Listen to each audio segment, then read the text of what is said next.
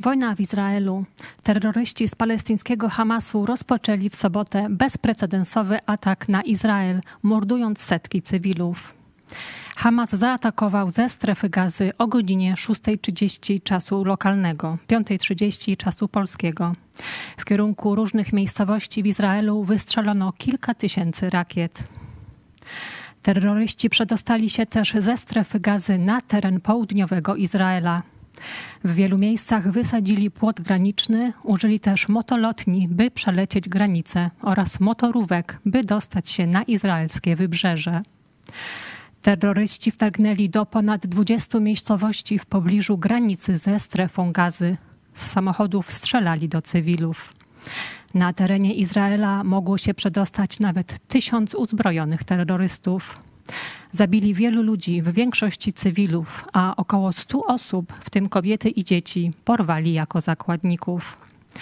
Najbardziej krwawy był atak na festiwal muzyczny Supernowa, który odbył się w pobliżu kibucu Reim na pustyni Negev. Bawiło się tam kilka tysięcy osób. Było to jedno z pierwszych miejsc, które zaatakował w sobotę Hamas. Na nagraniach zamieszczonych w sieci widać, jak nad miejsce, w którym bawią się niespodziewający się niczego młodzi ludzie, nadlatują terroryści na motolotniach. Zbrodniarze strzelali do bezbronnych, uciekających ludzi przez kilka godzin. Według oficjalnych danych zginęło tam ponad 260 osób. Nie wiadomo, ile zostało uprowadzonych. Hamas ogłosił rozpoczęcie operacji zbrojnej o nazwie Burza al-Aqsa. Dołączyła do niego inna organizacja terrorystyczna Islamski Dżihad, która ogłosiła schwytanie kilku żołnierzy izraelskich. W Jerozolimie z głośników na meczetach rozległy się wezwania do świętej wojny przeciwko Izraelowi. To była apokalipsa, to była masakra po prostu. Głównie to był atak na, na ludność cywilną. Widać to na przykładzie tego festynu muzycznego, który się odbywał pod takim kibucem Reim. To była po prostu masakra ludności cywilnej, bezwzględna, bestialska absolutnie. E, strzelali z bliskiej odległości y, y, w tych ludzi. Siły zbrojne Izraela wypierają terrorystów ze swojego terytorium. Prowadzą także działania odwetowe. Izrael bombarduje cele w strefie gazy. Działania są utrudnione przez to, że Palestyńczycy używają zarówno izraelskich zakładników, jak i palestyńskich cywilów, w tym dzieci, jako żywych tarcz.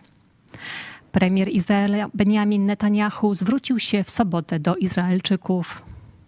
Obywatele Izraela, jesteśmy w stanie wojny. To nie jest operacja militarna, to jest wojna. Dziś rano Hamas rozpoczął morderczy, niespodziewany atak przeciwko państwu i obywatelom Izraela. Mierzymy się z tym od wczesnych godzin porannych. Zwołałem szefów instytucji zajmujących się bezpieczeństwem i nakazałem przede wszystkim oczyszczenie miejscowości, które zostały zinfiltrowane przez terrorystów. To się teraz odbywa. Jednocześnie nakazałem szeroką mobilizację rezerwistów, byśmy odpowiedzieli ogniem o sile, jakiej wróg jeszcze nie zna. Wróg zapłaci bezprecedensową cenę. Teraz wzywam obywateli Izraela, by ściśle przestrzegali wytycznych sił obronnych Izraela i dowództwa obrony cywilnej. Jesteśmy w stanie wojny i ją wygramy. Do ataków Hamasu dołączył libański Hezbollah, który przeprowadził atak moździerzowy na instalacje wojskowe Izraela na północy. Nie prowadzi jednak na razie większych działań. Dziś armia Izraela przekazała, że kilku uzbrojonych mężczyzn przedostało się do Izraela z Libanu, ale zostali szybko zlikwidowani. Izrael prowadzi bombardowanie strefy gazy. Izraelska armia przekazała, że lotnictwo uderzyło w 800 celów Hamasu na terenie strefy gazy. Zabiło setki bojowników, a dziesiątki pojmano. Rzecznik armii przekazał też, że odbito wszystkie zaatakowane izraelskie osiedla. Izrael, Izrael odciął też dostawy energii elektrycznej, paliwa i towarów do strefy gazy. Obecnie wiadomo, że w wyniku ataku Hamasu zginęło ponad 700 mieszkańców Izraela, ponad 2300 zostało rannych. W atakach odwetowych na strefę gazy zginęło ponad 500 osób. Jednym z porwanych przez Hamas jest Polak, Aleks Dancyk. Mężczyzna ma obywatelstwo polskie i izraelskie. O uprowadzeniu mówili dziś w Idź pod prąd na żywo jego przyjaciel Jarosław Papis-Rosenbaum oraz nasz korespondent w Tel Awiwie Eli Barbur. Alex jest w tej grupie, która została z kibucu Nir porwana. Później te informacje zostały potwierdzone. Czy wiemy, że, że żyje? Niestety nic nie wiemy. Hamas na razie nie przekazał informacji. Czy ta sprawa jest procedowana przez państwo polskie? Ze mną się nikt nie kontaktował. Nie słyszałem, żeby się kontaktował ktoś z bliskimi Aleksa. Myślę, że polskie władze o tym wiedzą. Aleks ma podwójne obywatelstwo. Jest Izraelczykiem, ma też paszport polski. Kibbutz jest przy granicy blisko. Tam były jednostki wojskowe rozmieszczone, natomiast e, słyszałem, że jedna z tych jednostek została niedawno przeniesiona w inny region. Zaskoczenie było pełne. Oni będą służyć teraz za żywe tarcze, bo oni podejrzewam, że są umieszczani w miejscach, w których się znajdują siedziby Hamasowców. Jeżeli w przyszłości będą mogli wykorzystać ich jako, jako, jako, jako wymianę jeńców, to na pewno to zrobią. Ostatnio wymienili jednego żołnierza izraelskiego za blisko tysiąc więźniów Hamasu z izraelskich więzień. Aleks to jest fajny facet przede wszystkim jako człowiek. No i mam nadzieję, no bo co ja, co ja mogę powiedzieć? No mam nadzieję, że ten facet żyje. To jest wielki przyjaciel Polski. Polski rząd prowadzi akcję ewakuacji polskich obywateli z Izraela. Ministerstwo Obrony Narodowej wysłało po Polaków dwa samoloty transportowe Herkules i samolot pasażerski Boeing. Atak wyraźnie zaskoczył służby Izraela. Katastrofalnie zawieść musiało rozpoznanie wywiadowcze. Operacja Hamasu musiała być przygotowywana od miesięcy. Pojawia się też pytanie, dlaczego rozkaz do ataku dano akurat teraz.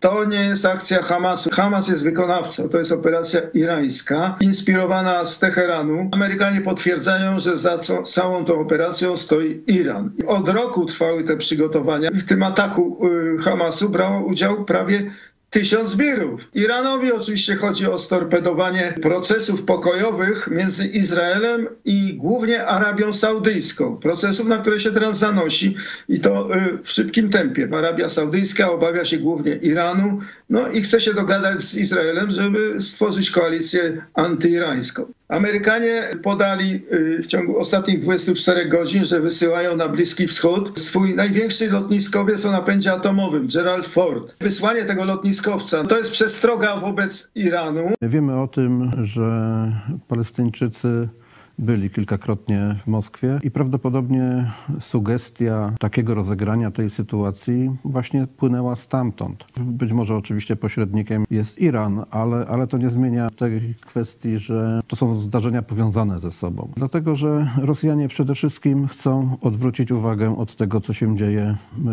w Ukrainie. Chcą osłabić nieco pomoc, e, która płynie ze Stanów Zjednoczonych i z Europy Zachodniej przede wszystkim do Ukrainy, ale takim najważniejszym celem Rosji to jest rozbicie jedności Zachodu, czyli państw Unii Europejskiej i Stanów Zjednoczonych. I mamy tego przykłady już bodajże wczoraj.